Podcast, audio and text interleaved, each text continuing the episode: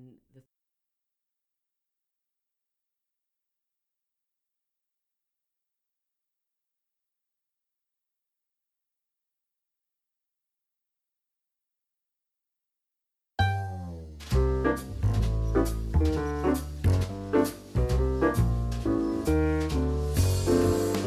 Hi, I'm Mary Thompson Hunt, and welcome to From the Heart. Orlando is widely known for its tourist spots and attractions, but many people don't know about its thriving arts community. Joshua Vickery and I are excited to introduce to you talented and passionate artists who shape our arts community. We do this every week. We want to know how they create and why, and how can Orlando benefit from an even greater arts presence. On each episode, we'll meet guests who are influential leaders and artists who are truly making a difference from the heart. Yay! Hello, listeners. Welcome back. And yes, Joshua is not here today. He's out saving the world through art. That's what I say whenever Joshua is not here. Um, he wears the suit and everything. welcome, Dr. Mary, and welcome to our guest. I'm so happy to have you here with us today. Um, so let's learn a little bit about oh, Dr. Mary Palmer. You are no stranger here. As we know, she is the president of Orlando Philharmonic Orchestra Board of Directors, and you've been working with them for a while now. I have. Yeah. I are, have. What are some of the things you're most proud of that have happened over the last few years for Orlando Philharmonic Orchestra? There has been so much that has happened. It's hard to single out any one thing. I'm very proud of the education program of the Orlando Philharmonic Orchestra. Each year we do what we call the Young People's Concert, and we partner with two of our great partners, the Opera Orlando and the Orlando Ballet, to mm. present a great program, story based, to children in grades three through five. So each year through that program, we reach 70,000 students in Orange, Osceola, Seminole, Lake, Volusia counties, and we are very excited about it. So maybe that's one of the really Oh, most proud moments. And you know, Seventy thousand young ones to get them interested at that early age. Yes, and to have the opportunity for them to really grow into a love of music and to experience a real professional group of musicians and artists together. So it is great. Every child has that opportunity in our community. So we're pretty we're pretty fortunate. We think it's probably one of the largest in the in the world. Oh, I'm not surprised. Every time you come, you there's always a time, and it's always at the top of the show where you'll mention the work you do with children. And I think that's so beautiful. You were the one that introduced to us the idea of you need to start them early. Oh, absolutely. And there, there's a great amount of research that underscores the importance of that. And so, uh, parents, sing to your children, dance with your children, help them to respond to the music. But you know what? The truth is, children seem to be born with that innate capacity to respond to sound and to enjoy sound. And so, encourage that exploration and be a part of it. I love it. I love that we got that message in so early on this show. Yay! And speaking of this show, I know you're very proud today. Our other guest that's here with you, Gabriel Kahane, uh, is here doing some very important work, enough that you wanted him to be here with you. So, would you have the honors of introducing him to our yes. listeners? We are thrilled to have Gabriel Kahane with us from uh, New York City. He lives in Brooklyn, as does our great maestro Eric Jacobsen. So they're friends, and and they really know each other's work very well, and so that's really great. But Gabriel has done some tremendously interesting work and is a, composer of our era, and we are thrilled to be able to present that piece, Emergency Shelter Intake Form. Mark your calendars, it's going to be performed at the Bob Carr Theater on Saturday, March 21st. And so we hope everybody here will come. We'll be talking One night only, Saturday, March 21st. One night only. You have one chance Mhm. to Is that an early curtain at 7? It's an 8 p.m. At 8 p.m. 8 p.m. Great. at I'd rather them get there early anyway. Yes, yes. Get there early, meet friends, enjoy enjoy each other, and all that we have that will be surrounding that. And so I'm gonna I'm gonna really turn it over to Gabriel to mm-hmm. speak about the emergency shelter intake form. Now, Mary, do you know what that is? Emergency shelter intake form. I'll say no, but It- I'm looking forward to hearing about Well, it. Well, let me just say that that that term is what's used to allow people to enter centers for homelessness, so the shelters, etc. And the great local group iDignity really helps people get their identity cards so that they can complete that emergency shelter intake form. So it's very it's very much an an avenue that matters to us because here in Central Florida we know that we have Yeah. a, a, a difficult uh, situation that we need to understand and support. It's out of proportion. Mhm. You know, I did know that, but I just assumed that because this was of an artistic nature, that it probably had something a different meaning. So now I'm all the more intrigued. and we have the artist right here. yes. How did this uh, idea come to you for the title and for the work you're doing? Yeah. So um, it's a pleasure to be here. Thank you so much for having me. Um, so my career takes me between the world of being a, a songwriter, singing in, in clubs and bars and that kind of thing. Um, and then I also work with orchestras and chamber ensembles, writing, you know, sort of fully notated music, that kind of thing. And and occasionally those worlds collide. And um, in the spring of 2016, a man named Charles Calmer, who is the uh, vice president for artistic planning with the Oregon Symphony in Portland, called me and he said, Gabriel, how would you like to write a piece for the Oregon Symphony having to do with homelessness? And my first thought was absolutely not. This is, you know, this white ivory tower institution um, that thinks it's going to wade into, uh, you know, this social issue to kind of check a box of, of its, you know, sense of social responsibility. I thought somewhat cynically.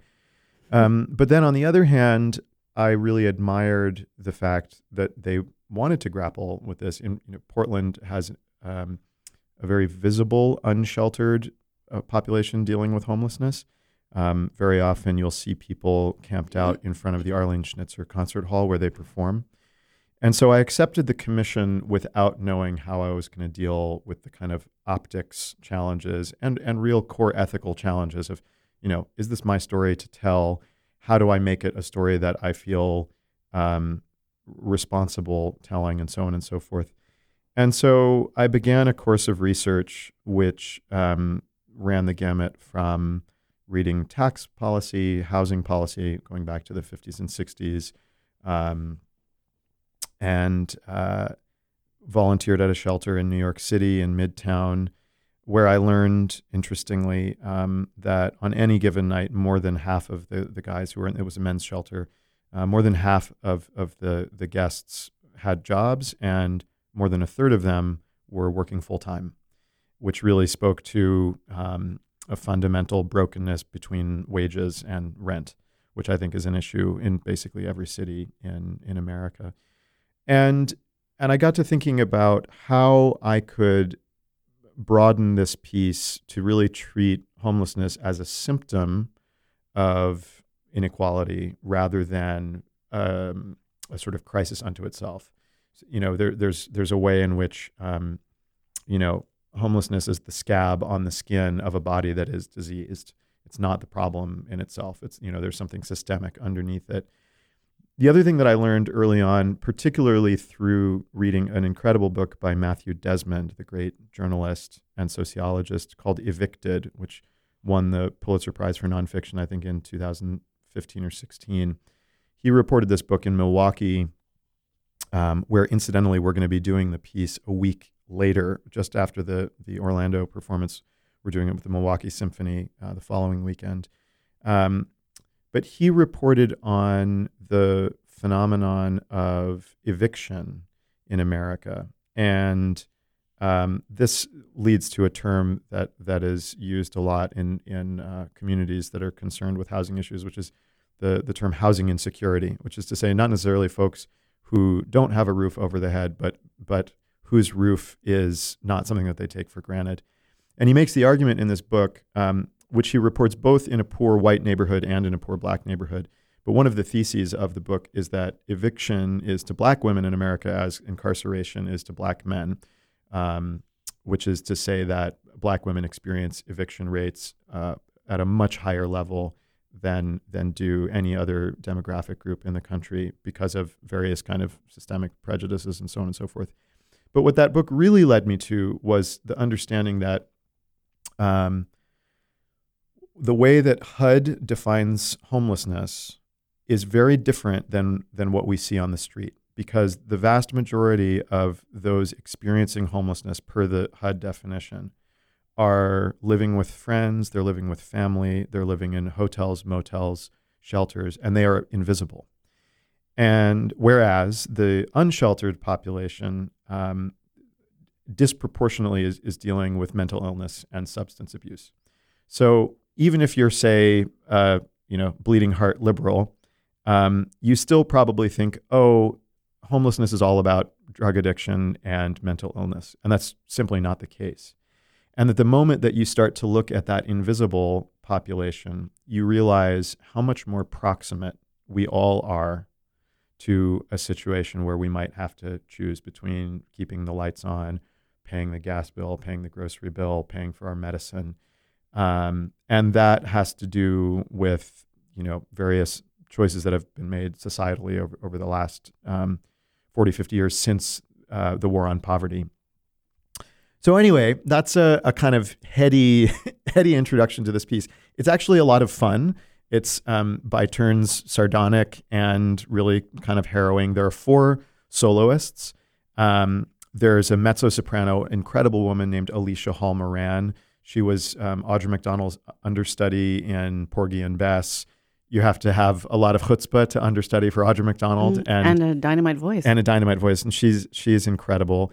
And then there's a trio who are called the Chorus of Inconvenient Statistics, and Wait, say that again. the Chorus of Inconvenient Statistics, That's pretty funny. and they are kind of like the the sardonic, um, dark. Uh, they're they're kind of like the actuaries of the piece, who are there to make sure that you're not just going to have a sort of like heart tugging experience, but Mhm. that that this piece is about kind of like lovingly holding the audience's feet to the fire. Mhm. Um, I said to someone earlier today that I, I'm always interested in trying to meet an audience where they are and then just push them a little bit. I don't I neither am interested in preaching to the choir nor do I want to lecture people. So I want to kind of figure out where people are and then just like give them a gentle push to think about things that that maybe they haven't thought of previously.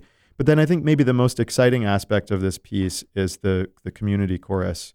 Um, I said earlier that one of the challenges with a subject matter like this is the question of who has the authority to tell this story. And early on, I decided that I wanted to have voices and bodies on stage who could bear witness to the experience being described in the piece.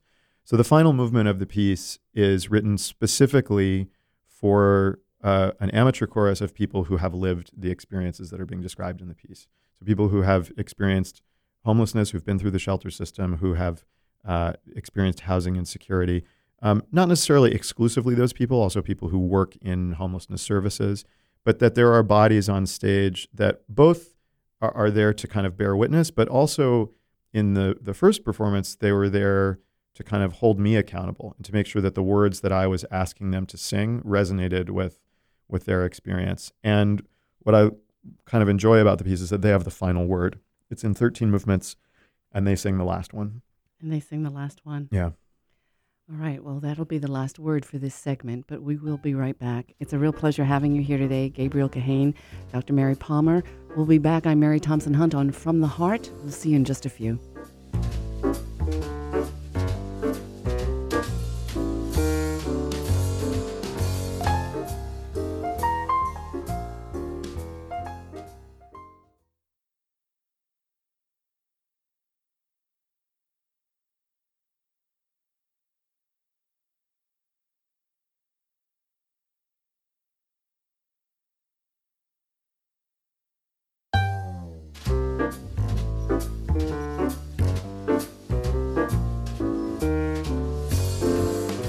Welcome back to From the Heart. I'm Mary Thompson Hunt, and um, learning a lot today from our two guests. We have Gabriel Kahane in from uh, Brooklyn, New York. Yes, Mhm. yeah, and talking about a musical composition um, that's sharing the plight of our homeless, temporarily homeless. Mm-hmm. Is that what I've learned is is the way to say it because that's pretty much what most people are. Thank goodness, right? Tem- for the most part in our country. Yeah, this was something I, I learned from the director of homelessness services in Portland, Oregon, where we premiered the piece. He, he said, We really try to say people experiencing homelessness because, and I forget what the exact percentage is, but for most folks, it's a, it's a transitory experience, and that they, um, folks who have this experience really do not like the permanence of the label. It's really kind of soul crushing to be said, your identity is as this. hmm And this was borne out. We did the piece in Chicago this summer, and a gentleman came up to me after we had kind of done the meet and greet, and he said, "Thank you so much for not saying homeless people. We're not. That's not who we are. Yes. Like I'm a man with a family and a job, and now I have an apartment, and I, I briefly was without a without a home, and I experienced. I, I did experience homelessness, and Mhm. I'm not. I, I am. That is not the condition that describes me now. I like that. I love when Yeah. we use language to to clarify when something is a temporary state, so that it's not declaring it forever. That's a wonderful thing. Um, Dr. Mary Palmer, you must be very proud of Orlando being part of bringing this together with the arts and music to a new audience and to a new understanding of what it is to temporarily be homeless. You know, I think that a lot of times people look at a symphony orchestra like the Orlando Philharmonic Orchestra and believe that it's kind of separate from life. But in fact, music can really illuminate life and help us to understand and examine in other ways.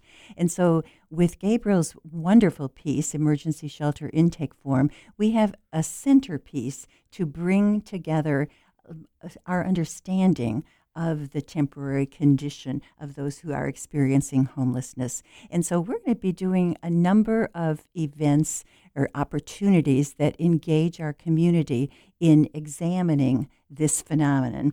And so I'd, I'd like to just tell you about some of the great things that we have going on. So, our orchestra members, our board, our staff, our great volunteers for the orchestra will be doing a community conversation. And this community conversation is actually taking place the Wednesday before the concert. What And- what date is that? It's on March 18th. Wednesday, March 18th. Wednesday, March 18th is going to be um, at the Plaza Live, beginning at 5:15, ending at 7 o'clock. But we have some wonderful community leaders who are working in this area who will share what's going on in our own community and how we can help with addressing the opportunities that are in front of us. You know, I think another thing is that people don't really necessarily think of the orchestra as serving a community, but we are serving our community. Talk and- about that. yeah, well, that's kind of that's kind of a passion of mine that that we want to make our community. We want to lift our community, and we all know that music can do that. Mm-hmm. Music can change people's state of mind, etc. But back to the volunteering. So our our team will be the first two weeks of March going out into the various shelters and places that serve the these people who are temporarily experiencing homelessness or maybe have had opportunities to serve the homeless people. It's okay. We're all. It's a. It's a learning process. We're we're all figuring out how to how to talk about it. We just want to please Yes. you. I, no, no, no. you- Yes. We want the right language. No, but no, during no, no. those two weeks, we will be in these various places and we will meet people. We will experience the opportunity to be people together. Mm. And al- along that same line, when when the community chorus that we're putting together for for sharing at this concert, they will sing with the orchestra at the concert. So we're very excited about that. And have they started rehearsing and all? They're going to start rehearsing um, in March. Actually, So, if anyone listening to this wants to maybe be a part of and volunteer for that choir Yes, or volunteer for anything, so. how can they get I in touch? hope so. So they can go to Orlando Phil, P H I L dot org, and click on this project. And they can get a link to signing up to be in the chorus. They can get a link to helping us serve the community in other ways. So there are plenty of opportunities for that. I'm And another thing that we're going to do on the Wednesday night, I think I just told you this actually. No, go on ahead, The Wednesday night, we're going to have the community conversation. Right. And Gabriel will be with us for that mm-hmm. conversation, as will our and that will be at the Plaza Live from 5.15 to 7 That's- o'clock. That's That's worth exactly right. repeating. You Okay, you want to meet. Gabriel. He's right here. You Yeah. I just want to interject. You know, you you mentioned um, the interaction between the chorus and the orchestra, and you know, I think one one piece that, uh, or one thing that I, I hope that this project can achieve, is that it it brings people together whose experiences are wildly different. And I think we live at a time when, just to kind of zoom out, um, we you know regardless of what side of the political spectrum you sit on, you can probably agree that we're living with two very different ideas of what reality is. And I think that any opportunity we have to, without the mediation of technology, to sit in a room with someone whose experience is really different from yours and figure out what you have in common is really valuable because the the country is in a really fragile place because we don't agree on you know basic facts. Um, and and and so I think that this project to me represents a very small it's kind of a drop in what I hope becomes a sea of opportunities for people to interact across cultural boundaries across socioeconomic boundaries. Um, and I'm I'm so grateful to the Orlando Philharmonic for for uh, taking on this project and and becoming a part of that large, larger conversation about how we sort of um, mend our fences. Yeah. My mom always raised us kids to believe or to see how we are more alike than we are different. No matter what our upbringing is, no matter Yeah. what we have, what we wear, where we live, we all have basic needs. Yeah. and We were speaking in the car about it, another project of mine um, called Book of Travelers. The, the morning after the 2016 election, I rode the train for 13 days around the country um, without phone or internet, just talking to strangers. Wow. Very, very much with your mother's credo in in my head that um, as nasty as our um, political discourse can get, I really believe that there are people in positions of power who want to keep us divided and who who you know profit and consolidate their their power through keeping us divided um, but that we do i mean the thing that i found on my trip the, the things that that i know that we have in common is that most people feel deep loyalty to their family Mhm, most people feel deep loyalty and and uh, love for this country mhm. and most people are really deeply moved by nature, particularly when you're riding the train around the country. Um, that is an, a, a remarkably beautiful experience to share with strangers. Is the beauty of of the land. We all want to Um, live a life and and be able to take care of our own and Yeah. have you take care of your own and yeah, and and enjoy the journey and the mystery of it all. yeah. It's not that difficult. Well, you know, along this line, part of what we will be doing is with our choir that we're establishing from the community. We will bring them together with the musicians, obviously, to perform, but we're also going to bring them together so they can share a couple of meals mm. together oh, and be people together Yeah. and get to know each other. And and that's important because as we reach out to the community and to people that we don't already know, we we become more human ourselves. And so we're excited. Ingrained about in the fabric of the community. Tell us about this choir for anyone listening that might think, you know what, that sounds like something I'd like to do. Tell us again how they can. Is it too late for anyone? No, it's not too late. So how do they how do they join? So they go to orlandophil.org, and at our website, there will be a link where they can sign up to be a member of the community choir, and then they will get mm-hmm. information about that. But I can tell you that there are going to be several rehearsals.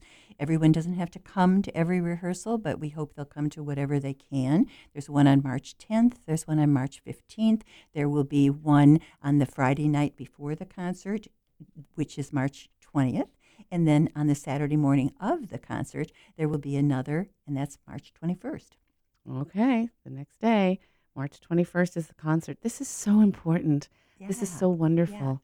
It's it's an amazing opportunity to to embrace all parts of our community. So, listeners, once again, orlandophil.org. Volunteer. Volunteer. Take the time to make a call and come in. I think this is one of those experiences that you'll always remember. Bring your children, bring your spouse, and then your family just gets that lift of service. And the one, you know, the the one thing I would say is um, we're particularly interested, uh, not exclusively, but for the most part, we're really trying to have singers who whose lived experience in some way intersects with this subject. And sadly, that's a lot of people. Mm-hmm. Um, but um, but I think it's it's really important to me as you know as the composer, as someone who has not lived this experience, that there are people on stage who feel ownership over over this subject matter. Um, that being said, would love everyone to come sing. yes, you don't have to give up your home to come. Yeah. oh, that's wonderful. Um, all right. Well, we have another segment left when we come back. I want uh, to make sure that we get everything in that you can communicate about this subject and whatever else is coming up in your world. Mm-hmm. So glad you're here and want to have you back another time when it's not just about this as well. Sure, absolutely. Uh, ladies and gentlemen, stay tuned because we're coming back to our final segment in just a few minutes on From the Heart. See you in a few.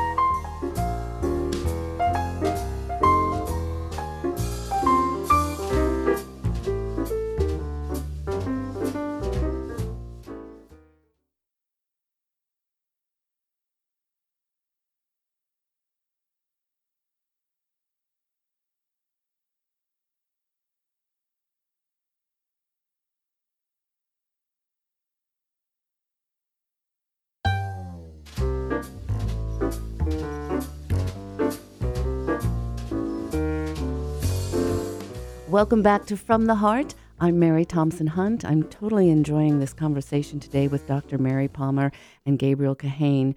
Uh, we're talking about a project that Gabriel has written and composed, an opera dealing with the crisis of homelessness. I shouldn't say crisis, it is a it is a crisis. Yeah. It is a crisis, but you gave me another term that can the temporary existence of no, no, no. I think I mean homelessness in in this country is unquestionably a crisis. No, no question. Is it the worst it. it's ever been? Um, relatively. Well, there are all sorts of metrics for for t- looking at that. I mean, I think that the um, the gap between median rents in most countries, or sorry, in most cities, and wages is um, I think certainly the worst it's been in decades and decades and decades. Probably, I think there it's something like you have to work two and a half minimum wage jobs in many cities to afford a kind of like median uh, two bedroom apartment in, wow. in a major city, which uh, it's tough. I mean, that's, you know, 100 hours a week. Exactly. Mm-hmm. Wow. And you know what? To say to even ask if it is it the worst it's ever been isn't really fair because to the people experiencing it, it's probably the worst it's ever been for them, and that's yeah. what matters. I mean, it's it's certainly um, it's gotten worse in many respects. I mean, there there are obviously other ways in which the way that we experience uh, poverty as a country has has changed a lot. And um, what do you mean by I, that? Well, I think that that there are some some metrics having to do with, say, um, you know, running water and electricity, that there were um, there were times, you know, before the war on poverty um, in in the the '60s, uh, there were many more Americans living in uh, communities that you know were not electrified and, and so on and so forth. And and so thinking about what we now consider really basic, basic, basic necessities, there was a larger population that that didn't have access to those. Um, but you know, you will see frequently uh, folks in um, in shelter today who have smartphones because the smartphones are um, subsidized by big tech, and um, I think that if you have the the choice between the dignity of, um, you know, uh, well, and just to say that you often need a smartphone if you're going through. Mm-hmm uh, the shelter system in order to navigate yeah. it. Mm-hmm. you've got to be able to get on. You've got you've got to be able to get on email and, mm-hmm. and so on. And so it becomes your Sign office. Mm-hmm. Um, and so I think sometimes critics um, from the right side of the political spectrum will say, "But look, everyone has you know everyone has these devices." But um, that device isn't going to pay your rent for a year, and it also is not going to give you dignity. And dignity is having a roof over your head and a place mm-hmm. place to call home. So I think that you know these metrics that's sort of where economists um, that's how economists line up along the ideological spectrum is about disagreements over what constitutes poverty and what and what doesn't and it you know it's subjective in one sense right. but um, I believe that everyone is um, entitled to certain basic necessities and and and we can disagree about that um, um it's you are know, a very deep thinker and you're young and I'm wondering how does one how, how did you become the person you are to be so socially conscious and oh well thank you for saying that. and and compassionate and caring? Yeah i mean you're I, an extraordinary young person for most of us well i think I think I I give you know often my father's a, a conductor and a pianist and and when I was in the first decade of my career I'm now in my late 30s in the first decade of my career people always said you know what is it like having a father for a musician? And I adore my dad. He and I work together a lot. Um, but I would say that and and he has a very deep social conscience conscience um, but my mother who's a psychologist um, who also has a deep social conscience um, I feel she's one of the most empathetic people I've ever encountered. She's the kind of person where you meet her, and five minutes later, you're pouring out your heart heart to her. And she's had you know tr- huge impacts on on people where she, you know she meets them at a party and suddenly they've made some drastic shift in their life. And and um, I feel like for me, empathy for the other whether that's the ideological other, whether it's for the other whose um, you know socioeconomic condition is really different than mine, whose cultural experience is really different than mine. Or That's like, that's like sorely yours. it's kind of at the root of everything that I do, Mm. and so I'm always trying to, um, you know, just to to to like put a fine point on it. Um, I'm sitting next to a a, um, a doormat that says "Trump Make America Great Again," and and you know that's not my politics. Um, but I think that if we're if we are going to persevere through the deep division that we're in, we have to be able to not demonize each other and find ways of talking to each other across differences. Because you know, as your mother said, w- there is we do have more in common Mhm. than divides us, and we've we've gotten really really far away from living that. Mhm. But I I kind of want to make it a point through my work of you know pushing for what I believe is is right, but doing it artfully and doing it in a way that's compassionate, not just for for the um, And entertaining, I'm sure. and too. entertaining. Yes, I mean as, as I said, you know this this piece is actually um, it, it, there. There are moments where where the audience generally laughs, which is at, by design. You know, when I got the commission, I thought, what are people going to expect? They're going to expect a very very somber, depressing piece, and that was the first thing that I thought was this has to be funny because otherwise I'm glad you said that. otherwise it's going to be listeners, you can come and laugh. really, really boring and sad. Um, but I, I want to be compassionate, not just for um, you know the the plight of the people uh, who who I'm writing about, but also for the people who are coming to. You have to have compassion for your audience, hmm and as I said earlier, you have to meet your audience where they are, And and and if you can entertain them and teach them at and the same time, them a little bit. you've, yeah, you've yeah. done I mean, I your think, job. I think that's that's what it's about for me. Dr. Mary, he mentioned empathy. And um, when Gabriel said that, one of the first things I always remembered about you, I remember so much about you because you always bring such provocative thoughts to this, this show. But you talked about the arts and empathy. That was a big thing for you. And um, I think that's one of the things that the arts does, whether you know it or not. If you're just being even swept away by tones of music and chords that are, are beautiful, there's something that you're following that was intended by that composer, and you're put in a state of seeing the world through someone else's eyes. And that's kind of what we need to do to get along in the world. We have to begin to understand each other, and music does help bring us together and give us a common ground and, and perhaps different perspectives that can be examined. And so, so that music and the other arts are really very important in building empathy and bringing people together. You know, that's one of the reasons why our composer in residence, Gabriel Kahane, will be going out into our community, including some of our schools. And so, just in a couple of days, he will be working with the students at the Osceola County School of the Arts. Nice. And he will be having them in a roundtable discussion and looking at the role of music Ah. in society. What ages? And the kids at that school will be from seventh grade through 12th grade. That's grade. wonderful. Yes. Wow. So I'm, it I'm will there be to in, indoctrinate them uh, with Marxism. No, just Get kidding. ready, kids. no, no, no. We'll- we'll- We'll get the hook. that was a joke, listeners. will, will anyone be be recording this? Uh, do you know? Yes, there will be so. someone. And he's also on on Saturday he will go to another of our partners, A Gift for Music, and have a roundtable discussion with those young students. And anywhere where well. any of our listeners might go, the library or anywhere in town? not Plaza this Live? trip, but we're having him come back another trip, and so maybe at that time. oh, time. we do. I, I honestly, I'm here fascinated by this conversation. I'm given hope for our youth, for our future, because of our youth at being deep thinkers like you are and compassionate thoughtful people. So, yes, please. And then come back here because I think more people would love to see you he- in person and hear you talk and have a talk back with you.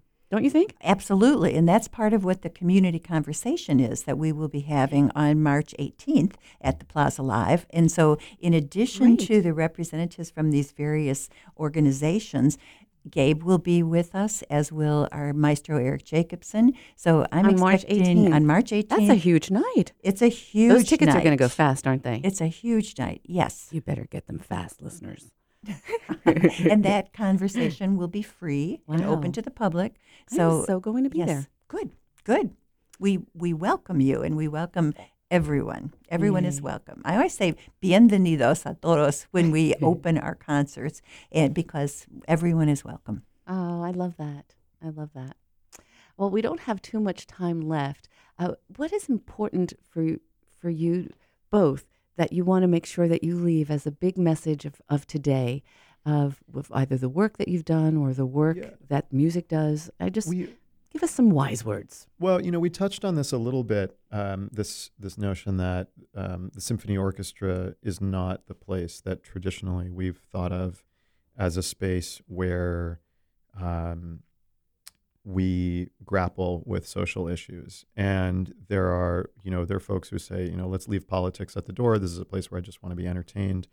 And I understand that. Um, I understand that point of view. I understand you work a long day. You want to, you just want to hear beautiful music. And I think there will always be the concerts that every institution does that that checks that box. But I also think it's important to remember that um, there's no art that is apolitical. Mhm. It may just be maintaining the status quo in Mhm. its in its decision not to grapple. Um, but I think that when we have institutions like the Orlando Phil, um, who are sort of courageously saying, "Here is a, a a challenge in our community.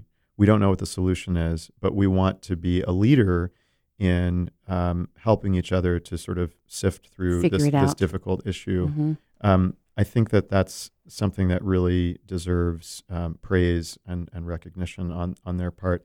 And um, you know, I I like music that just you know feels good, whether whether it's um, uh, I, I don't know, I'm I'm drawing a blank at the moment. Um, but I also think that we have to remember that it has always been the case that artists have helped us to navigate turbulent times with you know with the work that they do and and so i think that it's an opportunity for us to to kind of reframe the way that we think about this uh, you know in, white ivory tower institution that exists off you know in the distance playing its its beethoven and brahms and and to be reminded that we're really really dealing with the here and now um, and with with issues that that affect everyone I know music so often will talk to the heart in the heart's language, so you're feeling it before the thoughts even come, Mhm. and it's through that that I think minds will change Mhm. um, when you experience it in your gut and in your heart. And you know, it's true. Music, music feeds the soul. Mhm. And you know, I mentioned that we were going to be going and, and serving food at various locations, but we're also going to be serving music. So our Mm. musicians will be coming and performing because it's music that really adds to Mhm. It our, feeds our the soul opportunity to and spirit, change. body, mind, Yes. spirit, right? The food for the body, but then also for the mind and spirit with your music. That's beautiful. You do such good work in this community. Thank you so much. Well, thank you for having us, and we're so excited to Thanks again. share oh, this. Gabriel, wonderful having you here. Dr. Mary, thank you. Thank I, I didn't mean to cut you off, um, but it looks like our music is saying that was a good time. Yep, that was on purpose. thanks Joshua Vickery will be here next week, ladies and gentlemen, and listeners. Thank you for being here. But what a treat today to have Dr. Mary Palmer and Gabriel Cahan. Um, did I say that right? Kane, Cahan. you got it right the first time though I did. and the second time Okay, well, there you go. I'm not perfect. Um, but Almost. great to have you here. I will see you at the show. I will Great. definitely be there. I wouldn't miss it. We'll see you next week, everyone. Joshua Vickery will be back. Have a great week. Go see some art. And thank you from the heart.